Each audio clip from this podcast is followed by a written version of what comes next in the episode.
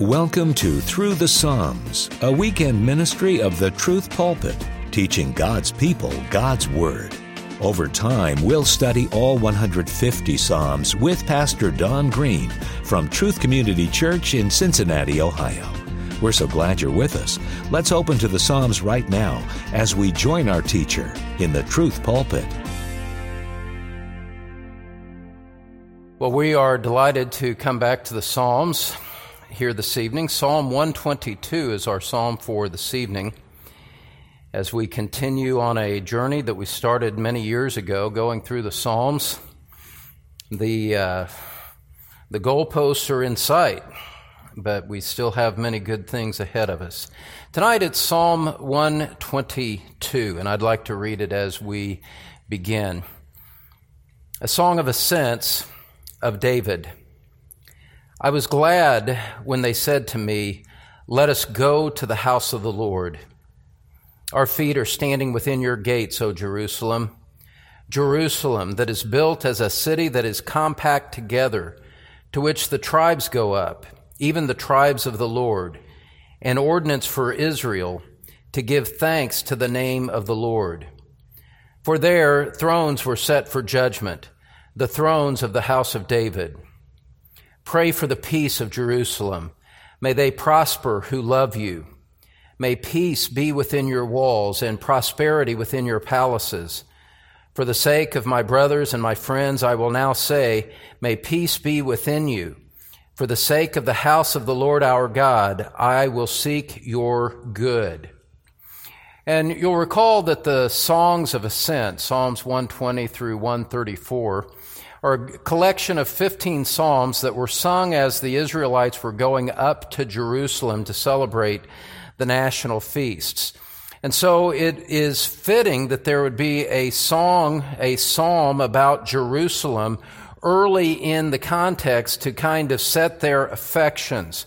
Jerusalem was more to the Jews than just a city and a place of residence or a place of worship. It represented the very presence of God, and their spiritual affections were, were wrapped up in the well being of the city of Jerusalem because that's where God made his presence known. And so here in this psalm, we see the, we see those on their way to Jerusalem singing and praying for the peace and the well-being of Jerusalem. It's with a sense of anticipation that they were going there. They desired the well-being of the, of their spiritual home. And without getting too far off track too soon here, there'll be time for getting off track later, I guess.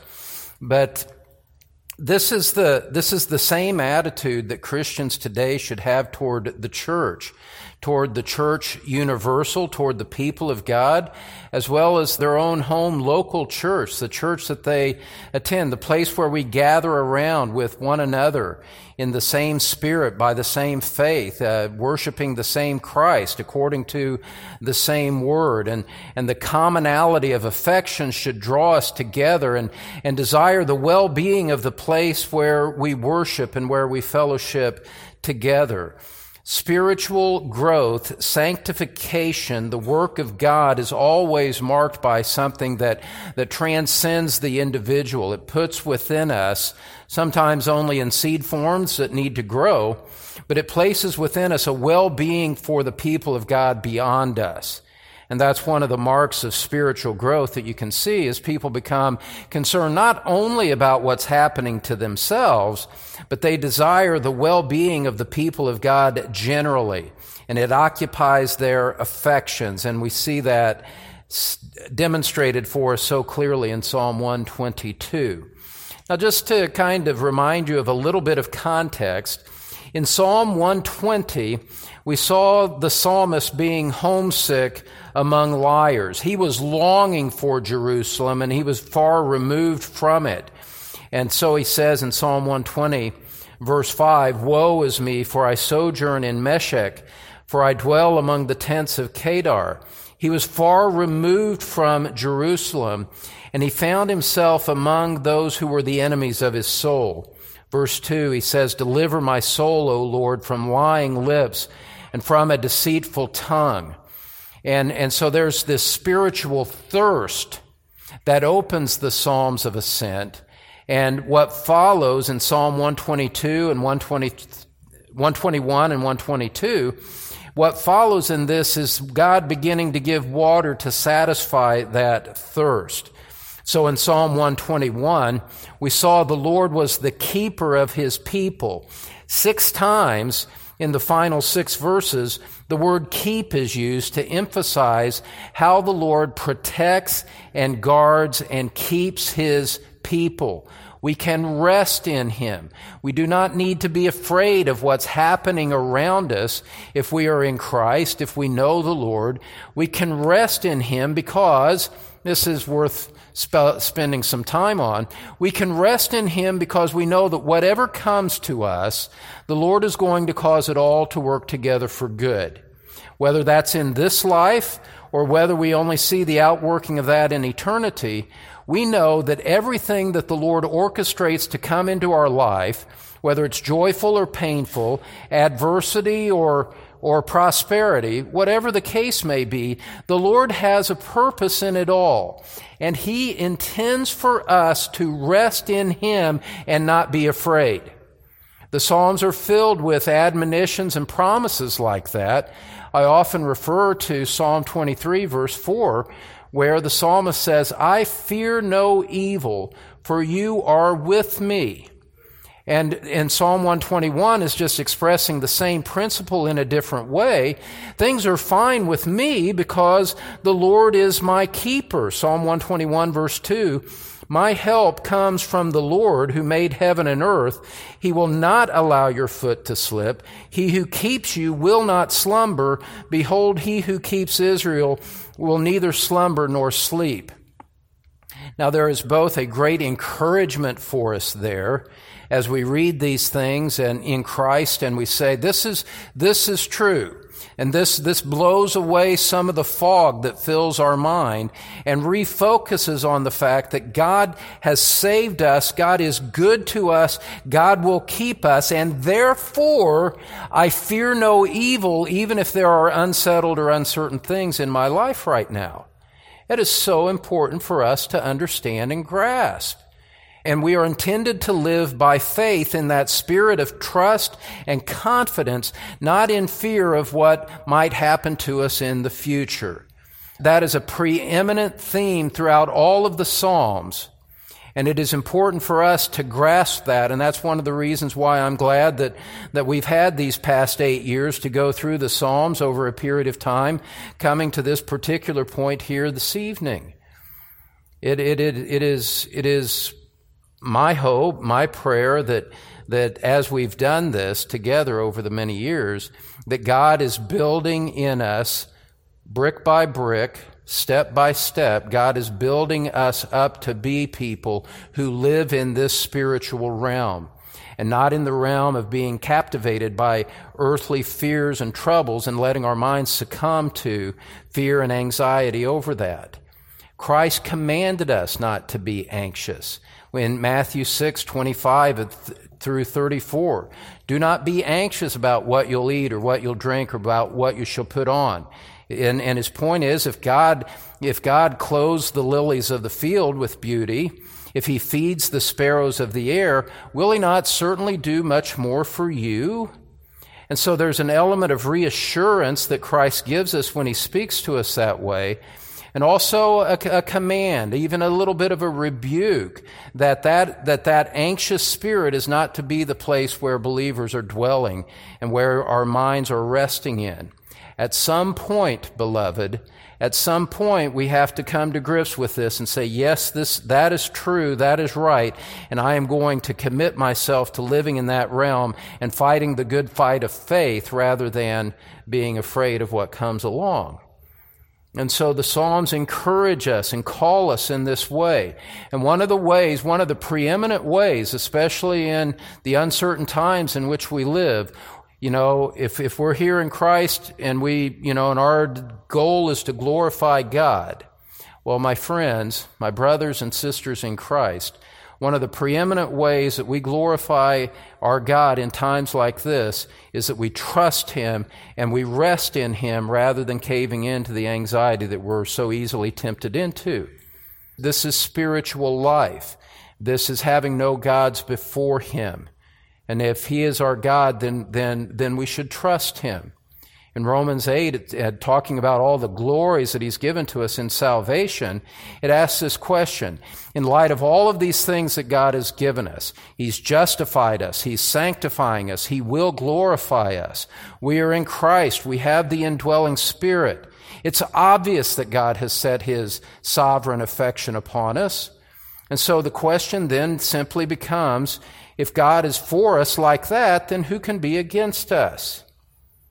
And he goes on at the end of, end of Romans 8, 38 to 39, and says, I'm convinced that neither life, nor death, nor angels, nor principalities, nor things present, nor things to come, nor any other created thing can separate us from the love of God, which is in Christ Jesus our Lord.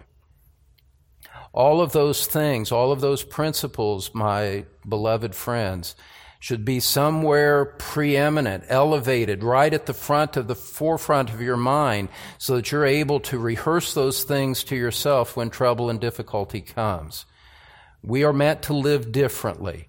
And that's not simply a matter of outward morality. It's a matter of inward principle of the soul that I will trust the Lord who keeps me. And that will, that will govern the way that I look toward the future. And so these things, these things are basic. These things are very fundamental and important for us to grasp. And here in Psalm 122, we find David wanting the blessing to be upon all of the people of God. We've seen the individual trust and promise given in Psalm 121. Now collectively it expands out to the people of God in Psalm 122. And so, as we've said, the focus of this psalm is preeminently on the city of Jerusalem. You see it there in verse 2. As he says, O Jerusalem. Verse 3, Jerusalem. Verse 6, pray for the peace of Jerusalem.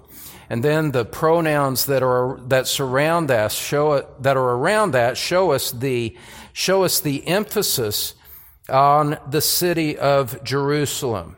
Now, David was, David would have had a particular affection for Jerusalem. He settled the city when he defeated the Jebusites in 2 Samuel chapter 5. He reigned as king in Jerusalem for 33 years. It was to Jerusalem that David brought the ark of the Lord to the city in 2 Samuel chapter 6. So he had conquest there. He had a reign there. The ark of the Lord was, was there and, and the presence of God was manifested there, right there in the city of Jerusalem. So Jerusalem was the city in which David reigned. It was the city in which the Lord manifested his presence. And David, as a man after God's own heart, found himself and found his affections wrapped up in the place where God manifested his presence. Now, in a far lesser way, I can identify with that, and I hope that many of you can identify with that in the sense that, you know, there's something, there's something special about this room. You know, that, that, we come here, we hear the Word of God together here, we fellowship in this room. For me to stand in this pulpit, this becomes a very, very special place. This is, you know, this is, so much of my life is devoted for the hour that we spend here like this. And so it becomes precious to me because my affections are wrapped up with, with you and with what we do here and with the Lord who blesses us as we come together. And so the, the affections that David is, are expressing for the city of Jerusalem is something that we can understand in a parallel sense, even if it is lesser because the, the direct presence of the Lord is not manifested in the same way that it was in Jerusalem. So David writes in love for the city of Jerusalem. He writes in love and affection for the, the true house of the Lord, the place where the Lord was particularly manifested. And one resource, I wanted to read this to you to just give you a little bit of a, a summary sense of the, of the significance of this city, one resource says this Jerusalem is the most important city on earth in the history of God's revelation and redemption. It was the royal city, the capital of the only kingdom God has established on earth. Here the temple was erected, and here sacrifices were legitimately offered. This was the city of the prophets as well as the kings of David's line. Here in Jerusalem occurred the death, resurrection, and ascension of Jesus Christ, David's son. The Holy Spirit descended at Pentecost on an assembled group in this city, giving birth to the Christian church. Here, the first great church council was held. End quote. All of these things just being the biblical themes that are wrapped up around, uh, wrapped up around Jerusalem. Well, and then as you remember that the songs of ascent are written for pilgrims that are going up to Jerusalem three times a year, for the unity and the sake of the, of the tribes of Israel and to celebrate and to thank the Lord, you can see how much their affections would be wrapped up in that geographic location. But it was more than the hill upon which Jerusalem sat. It was more than the buildings that were there. It was everything that Jerusalem represented. It represented the manifest presence of the Lord with his people, the joy and love and worship that came from being there, and, and, and godly affections were drawn to everything that that city represented. And if we study the psalm with that in mind, we'll go a long way to understanding what David is expressing here. So we're going to look at it in three sections here. The first section, and I've titled this, this message as a result, Blessed Jerusalem. Blessed Jerusalem. And what we're going to find is there is a, there is a wonderful climax of spiritual fireworks that are coming for New Testament saints at the end of, at the end of our examination of scripture here, here tonight.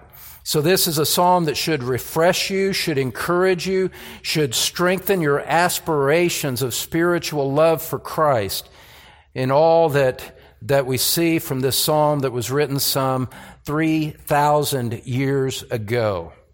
Let that sink in on you. This is the Word of God, and He has preserved it over the course of three millennia and has preserved it in such a way that we are able to read and study it with understanding here this evening. What a privilege for us. What a privilege for us to know this God who gives us peace what a privilege for us to be able to read His Word. What a privilege to be on the receiving end of the efforts of countless men throughout the, throughout the millennia in order to deliver it so that we would have it in our hands to be able to read it in our own language. I had lunch recently with someone who works in, in Bible translation and, and he was just telling me about the languages that still don't have, people that still do not have the Word of God in their original, you know, in their native tongue, in their heart language. And here you and I are with a multiplicity of translations, many of us with multiple copies of Scripture in our homes and, you know, there are hundreds of copies of Scripture sitting under the pews waiting for someone to take them and use them. And so what a blessing we have to have this God, to have His Word, and to be able to study it together. My heart is very grateful to the Lord as we, as we turn to His Word now. I've titled this first section, The Passion of David. We see the passion of David in the first two verses. He opens up the psalm by recalling an invitation that someone had given him to go with them to worship the Lord. Look at it there in verse 1. He says, I was glad when they said to me, Let us go to the house of the Lord. It was time for worship. And David was glad to hear that. His heart resonated with that. His heart was drawn to that. And so the psalm is opening up on a note of corporate worship corporate worship. Let us, plural, go to the house of the Lord. They said to me, let's go here and join in worship. Now, in, in David's day, the house of the Lord would have referred to that temporary tabernacle that, that held the Ark of the Covenant. Later on, the temple would have come in Solomon's time. And so that gives us an indication that this psalm, originally written by David, would have been added to this collection by a compiler later on after David was gone, had, had gone to heaven. But this psalm was added because its theme fits so perfectly. And so thinking about the Jews dispersed in, in many directions away from the temple and away from Jerusalem, and they're going up three times a year. I'll show you that in just a moment where scripture speaks about that. But, but the Jews removed, the Jews sometimes living among their enemies, and someone says it's time to get ready to go up to Jerusalem for another feast. Ah, yes. This is why we live. This, this gives purpose to our life to gather together corporately with other Yahweh worshipers. And, and it's time to make that pilgrimage, to be there for the worship, the fellowship, the joy, to be in the presence of the Lord and to be in obedience to Him. What David said in his day was applicable for the pilgrims that followed. I'm glad that this day has come. And so, as you read in verse 2, it pictures them being inside the city. Verse 2 Our feet are standing within your gates, O Jerusalem. Now, when David wrote this, he's likely referring uh, to the, the time where the Ark of the Covenant arrived in the city. In fact, let's just, let's just take a moment to look at that in 2 Samuel chapter 6. 2 Samuel chapter 6, just to get a sense of the, of the exuberant joy that David had in the presence of the Lord. This narrative passage from 2 Samuel 6 can give us a sense of what David meant by the gladness that he felt as he was writing Psalm 122. 2 Samuel 6, verse 12. Now it was told King David, saying, The Lord has blessed the house of Obed Edom and all that belongs to him on account of the Lord. David went and brought up the ark of God from the house of Obed Edom into the city of David with gladness. You see the parallel terms. He's, he's, he's bringing the ark of God into Jerusalem and he's doing so with gladness. And, and so it was, verse 13, that when the bearers of the ark of the Lord had gone six paces, he sacrificed an ox and a fatling. And David, verse 14, was dancing before the Lord with all his might, and David was wearing a linen ephod. So David and all the house of Israel were bringing up the ark of the Lord with shouting and the sound of of trumpet. Verse 18, when David had finished offering the burnt offering and the peace offering, he blessed the people in the name of the Lord of hosts. There's corporate worship in the presence of God in Jerusalem, and David is filled with this exuberant joy, with this overwhelming gladness at the magnificence of the occasion. And so David is filled with passion about the presence of God and the ability to engage in corporate worship. So, that's kind of the original setting of the psalm, at least as I understand it.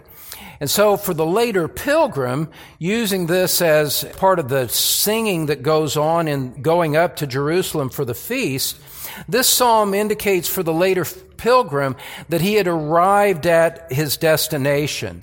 After a long, sometimes dangerous journey, they're now in within the walls of Jerusalem. And the glory of that is very great for them. Now, I'm guessing that most of us haven't been to Jerusalem. Some of you I know have been, but most of us, of us haven't. I certainly haven't been. This points us in a spiritual direction and a, a, spiritual understanding that we need to have. First of all, we, we understand that God, in His faithfulness, as we are walking with Him, God is going to lead us to the destination that He has for us. Just as the Jews set out for their destination of Jerusalem and God blessed them and they arrived there, so in the same way as we are going through life following a plan that is unfolding before our eyes, we have the certain confidence that the invisible hand of God's providence is moving us and moving those that we love and care about, moving us in the direction that He intends for us to go. We rest in confidence that the guiding hand, the keeping hand of God is upon us. And so that fills us with joy on the journey. But more than that, more than that, we think beyond this earthly life, and we'll see this more toward the end of the psalm. But ultimately, what we are anticipating transcends this world, doesn't it? We anticipate God bringing us to glory, where we will see Christ face to face, those of us that know Christ.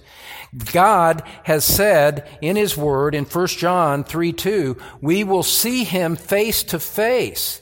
Now, this is just remarkable to contemplate that we who have sinned and fallen short of the glory of God, that we who were separated from God, enemies of God, dead in sin, that God would have so sovereignly worked in us to give us new life, to bless us with His salvation, all with the point that the final destination of that would be that we would be in the presence of our Savior and we would see Him face to face.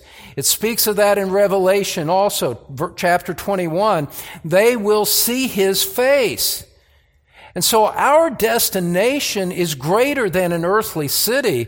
Our destination is nothing less than the visible manifest presence of Christ in glory with Him, all of our sins forgiven, all of the sins and stains on our life fully removed and just wrapped in robes of righteousness before Him with the inestimable privilege of grabbing crowns and hurling them at His feet in, in magnificent worship and giving him glory for all that he has done for us and all that he is. That's our destination. And one day, soon enough, beloved, for though, again, I just emphasize this is for those of us that are in Christ. One day we'll be standing, as it were, within the gates of heaven and the glory of which David spoke of the earthly city. When we are in the heavenly city, it will be, it will be all of that exuberant joy that David had multiplied by infinity because we will be there without sin and we will be there forever in the manifest presence of the one who died and rose again on our behalf. We will see his wounds and we will know. We will see the visible evidence that he loved us. And it's breathtaking to contemplate. That is what God has given to us in Christ. One day we'll be standing within the gates of heaven. And you know what? When that time comes, it's the understatement of the century but we're going to be glad. We're going to be glad and joyful to be there with nothing of this earth to diminish the experience of that great joy. Can't wait. Can't wait. That's what I'm living for. What about you? That's the sum aspiration of everything. Everything else is subordinate to that. Is to be with Christ in his presence and be able to give him glory, undiminished and unrestrained by the things of this earth. So, that's the passion of David there in the first two verses, and we see, we see a foretaste of our own passions reflected in it.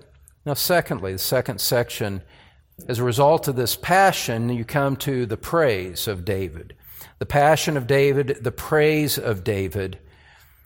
And now you see it here in verses 3 to 5. His rejoicing spreads and, and goes vertically.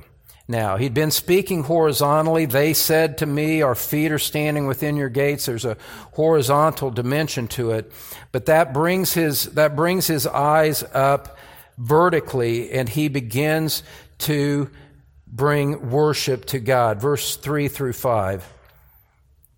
Jerusalem, that is built as a city that is compact together, to which the tribes go up, even the tribes of the Lord an ordinance for Israel. Here it is to give thanks to the name of the Lord. We are here, David says, in order to give thanks to the name of the Lord. This is more than simply human fellowship. This is about a vertical ascription of praise to the Lord. Verse 5 For there in Jerusalem, thrones were set for judgment, the thrones of the house of David. And so, what's going on here in these three verses? What can we glean from this? Well, the, the geographic area of Jerusalem proper, the city itself, was, was small. And so it was a city that was compact in the words of, in the words of verse 3. And from what those who have studied this say, the buildings were joined together in a way that, that formed uh, attractive, symmetrical sight lines. And the builders, in their wisdom, used a unified plan in order to maximize that small space that they had in order to, in order to develop the city. So David here is, is in the city and he's, he's reflecting on it. He's looking on it. He sees its sign. He sees the symmetry and he's, he's describing Jerusalem from a physical standpoint. And then he describes it in verse four as a, as, as its function as a spiritual destination. Verse 4 to which the tribes go up, even the tribes of the Lord, an ordinance for Israel. You'll remember that there were 12 tribes of, in, in Israel. And God commanded in the Old Testament, He commanded Jewish males to go to Jerusalem three times a year for the appointed feasts. And I just want to show you this in Scripture. Turn to Exodus chapter 23. Exodus chapter 23. In verse 14.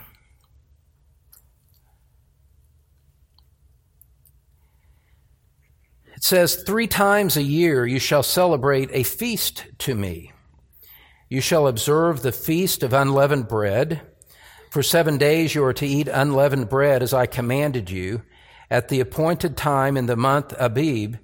For in it you came out of Egypt, and none shall appear before me empty handed. Feast number one. Feast number two, verse 16. Also, you shall observe the feast of the harvest of the first fruits of your labors from what you sow in the field also, number three, the feast of the ingathering at the end of the year when you gather in the fruit of your labors from the field. Verse 17, three times a year all your males shall appear before the Lord God. And so these feasts had the function, they had the spiritual impact of, of promoting national unity among the faithful in the 12 tribes. And what you see here is really vital is that the focus on Jerusalem that opens and, and kind of contains this psalm, you see that it's more than the physical city because it was, David is rejoicing in the fact that the tribes were going up in unison in order to give thanks to the name of the Lord. It was in Jerusalem, verse 5, where thrones were set for judgment, referring to the seats of authority, in other words. And so they were meeting for more than human reasons. This was more than just about the feast. This was for the purpose of worship and for the purpose of cultivating national unity among the people of Israel. And so, David is passionate for this place because he is passionate for the praise that goes on there and for the fact that it represents it represents the city where God gets a portion of the glory that is due to his name. You know, and one of the things about about New Testament worship and being with the people of God, it's more than just what we get out of it. I, I trust that that's true of you. I trust that your affections are are higher than simply the personal things that you get out of it. There's a reason why we're not a seeker sensitive church, just trying to make everyone happy that attends on a horizontal level.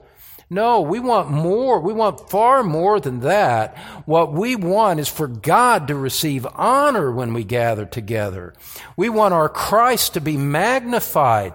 We want our Christ to be pleased with however imperfect and flawed our worship is. There is at least a sincerity of heart that we really want to give Him honor. And I trust that that's a reflection of what's in your heart somehow, somewhere, every time we come together. We enjoy it, sure, personally. We, we get satisfaction and edification and love and fellowship out of it.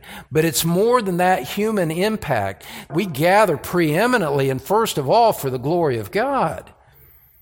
And that's what David is, ex- is expressing. He's glad to go to the house of the Lord, verse 1, because in verse 4, this is where we're going to give thanks to his name. And so we go from the passion to the praise. And now, thirdly, thirdly, we go to David's prayer. We go to David's prayer in verses 6 through 9.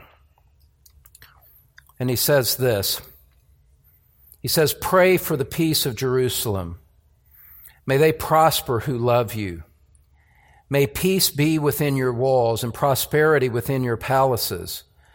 For the sake of my brothers and my friends, I will now say, May peace be within you. For the sake of the house of the Lord our God, I will seek your good. And so David, having expressed this praise of thanksgiving to the Lord, now turns to prayer. He's reflected on the purpose of Jerusalem, reflected on the worship and, that takes place there, reflected on the unity of the people of God that this cultivates. It motivates his heart. His heart turns to prayer in response to these surpassing realities. And so he is expressing, first of all, a desire for the prosperity of Jerusalem and the people who live there. Look at verses 6 and 7 with me. He says, Pray for the peace of Jerusalem. May they prosper who love you. In other words, he wants to see Jerusalem protected. He wants to see the hand of God on this place. It is so special to him that he wants God to pour out his blessing on it, to protect the city, and more importantly, to protect everything that that city represents. And that that blessing would spill over within the people. Verse 7 May peace be within your walls and prosperity within your palaces. And so, think about this. And again, let's think about how this, how this works out in New Testament terms as well. His love for what the city represents leads him into a love for the people of the city that dwell there. For the Christian coming together with the people of God in, in our place of worship, our love for, our love for the Word of God, our love for the praise of God that takes place, that vertical dimension that is our preeminent affection, that becomes, that spills over into a desire of the well being of the people that gather here together. And so we seek out the well being of one another. When we are separated and apart, I trust that, that somewhere in your life there's a place of, of praying for the well-being, especially the spiritual well-being of the people that gather together here.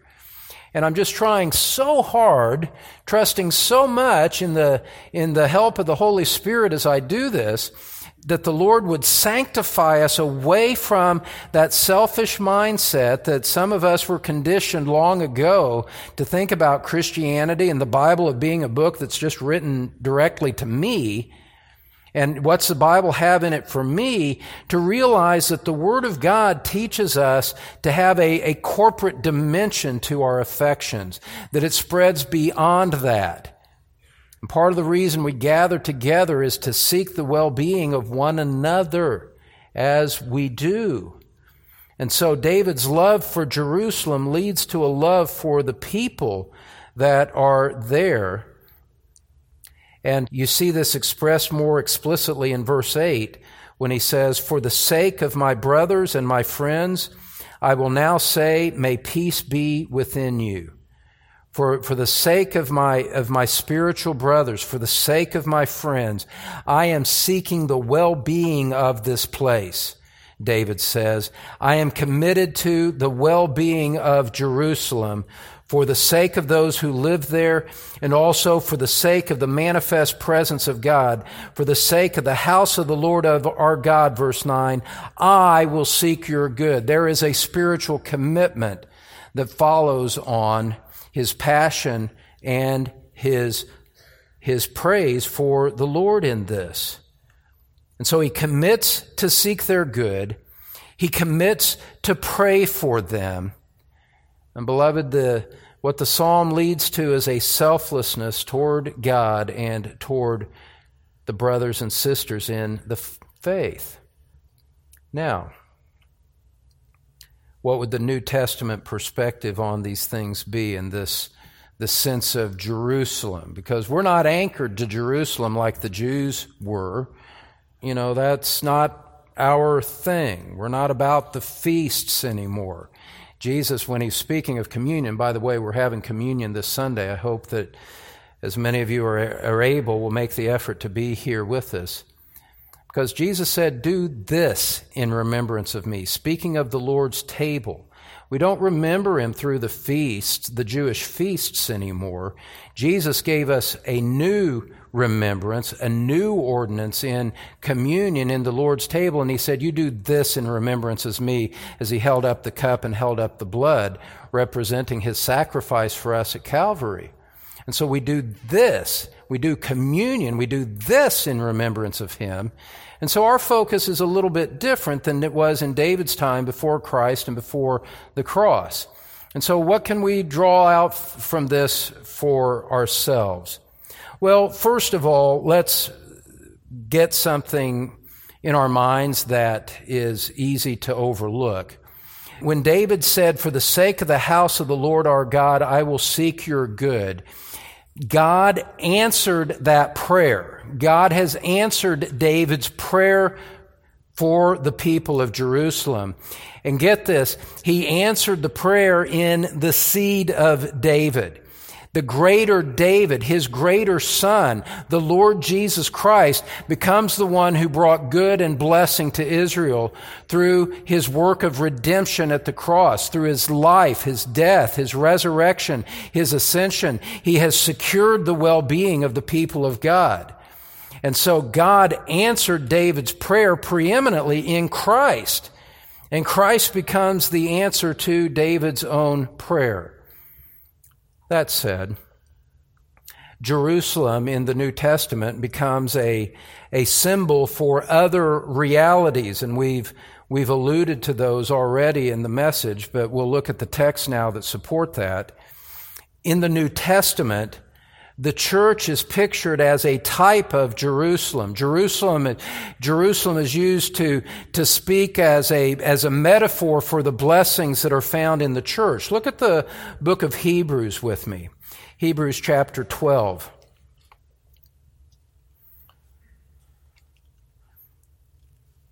Hebrews chapter 12.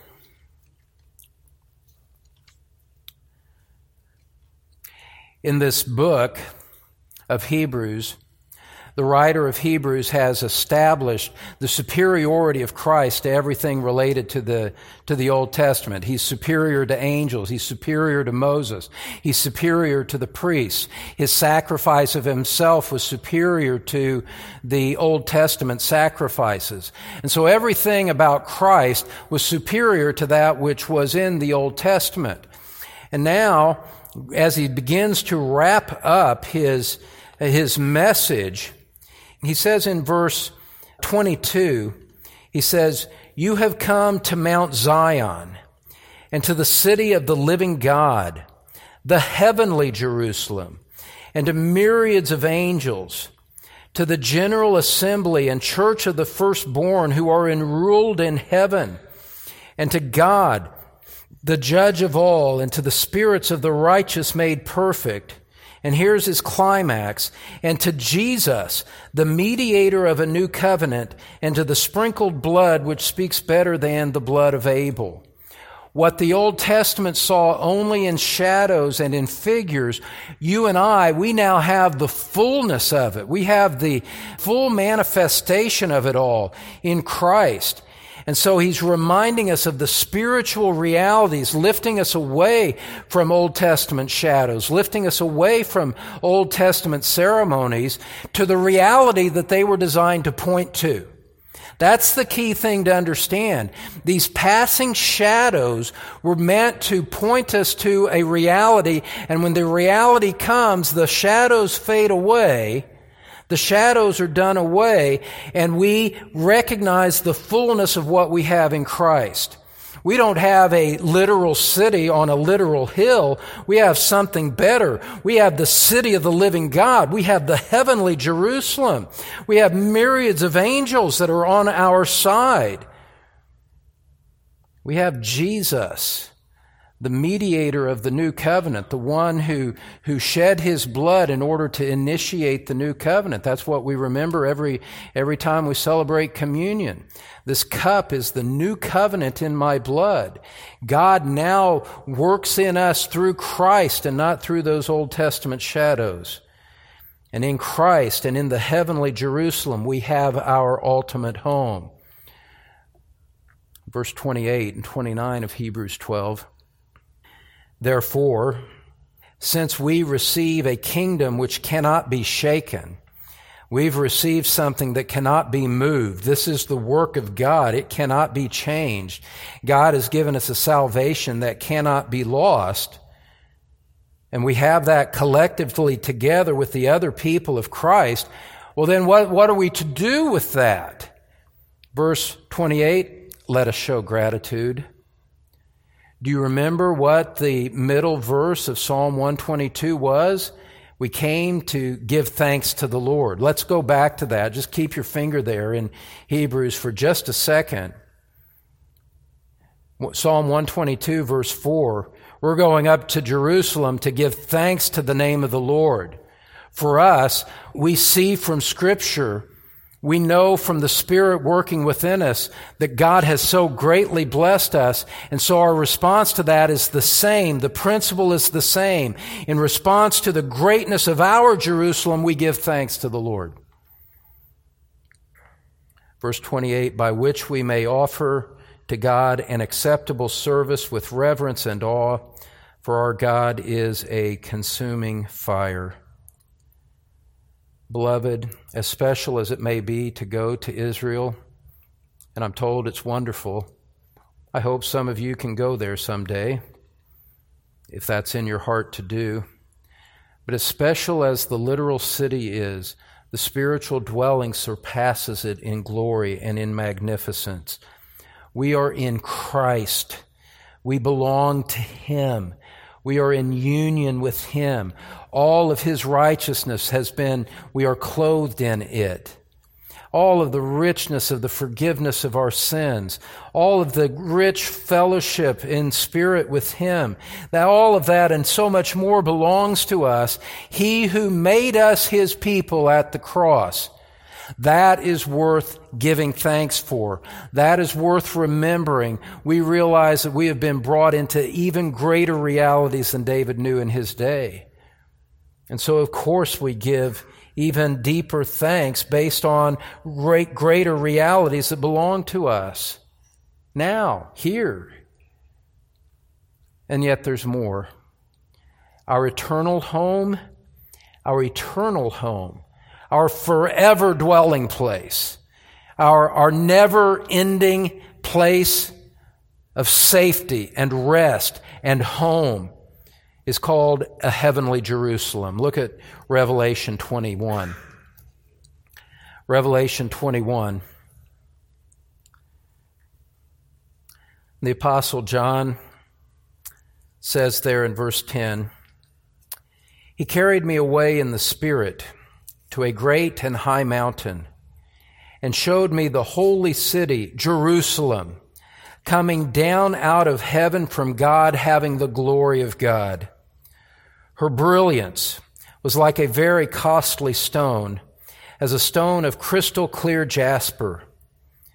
It had a great and high wall with twelve gates, and at the gates twelve angels, and names were written on them, which are the names of the twelve tribes of the sons of Israel. Verse 13. There were three gates on the east, and three gates on the north, and three gates on the south, and three gates on the west. And the wall of the city had twelve foundation stones, and on them were the twelve names of the twelve apostles of the Lamb. Look over at verse 22. I saw no temple in it, for the Lord God the Almighty and the Lamb are its temple, and the city, talking about this heavenly Jerusalem the city has no need of the sun or of the moon to shine on it, for the glory of God has illumined it, and its lamp is the Lamb. The nations will walk by its light, and the kings of the earth will bring their glory into it. In the daytime, for there will be no night there, its gates will never be closed, and they will bring the glory and the honor of the nations into it.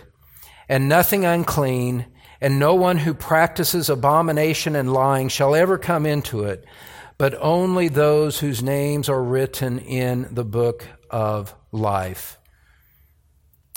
In other words, beloved, my feeble human tongue can't do justice to the magnificence of the theme that we are seeing here.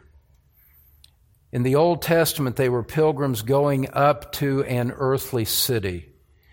Our reality as Christians is that we are pilgrims going up to a heavenly Jerusalem. And Scripture has described something of its glory to us.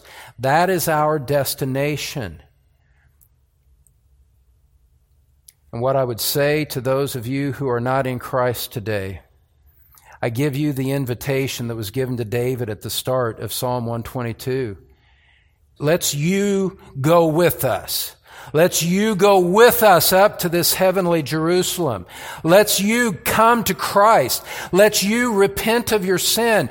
Put your faith and confidence in Christ alone and join us on this marvelous journey that lends up in the heavenly Jerusalem. Oh, I want you to be there. Oh, I want everyone here and under the sound of my voice to be there in that heavenly Jerusalem. And Christ, through His Word, is pleading with you, come now to join the journey. Christ calls you to this greater Jerusalem. He shed His blood on the cross to open up the way. And on His behalf, on behalf of the people of God, my friend, I invite you to come with us. And for those of you that are in Christ, let us go and give thanks. Let us go and give thanks to the one who keeps us. Honor him with our commitment to him and to his people. And to honor him with the innermost recesses of our hearts, giving him the praise and the trust that he deserves. Let's pray together. Father, we thank you for the greatness of the blessings that are ours in Christ. We thank you for the earthly Jerusalem, all the wonders of your revelation that took place there. Father, we thank you for the heavenly Jerusalem how we long to see the glory of that place, how quickly, Father, how immediately the things of this earth will grow strangely dim and be forgotten by the glory that surpasses it all. When we see the glory of God, when we see the glory of Christ, when we see Him face to face, Oh God, that is the moment for which we live that is the time that will make it all worthwhile. And we thank you that it is already an accomplished reality in the eternal purpose and plan of God. And so we just ask for the fulfillment of what you have already determined to do. And we pray urgently and earnestly for those souls that are lingering outside the gates, content to live in sin, content to be dead to these great realities. Oh God, I pray that your Spirit would come upon them like a thunderclap of glory to confront them with sin, to humble them, to give them new life, and to bring them to saving faith in Christ. Father, it takes a supernatural act on your part for that to happen. And we ask for nothing less than that for everyone under the sound of our voice who is still outside of Christ. Bless this, your church. Bless these, your people. Bless your great and majestic name. For the sake of Jesus, we pray. Amen. Well, friend, thank you for joining us for Through the Psalms, a weekly ministry of the Truth Pulpit. And if you have the opportunity, we would love to invite you to join us on Sundays at 9 a.m. Eastern and Tuesdays, 7 p.m. Eastern for our live stream from Truth Community Church in Cincinnati, Ohio. You can find the link at thetruthpulpit.com. Thanks, Don. And friend, Through the Psalms is a weekend ministry of the Truth Pulpit. Be sure to join us next week for our study as Don continues teaching God's people God's Word. This message is copyrighted by Don Green, all rights reserved.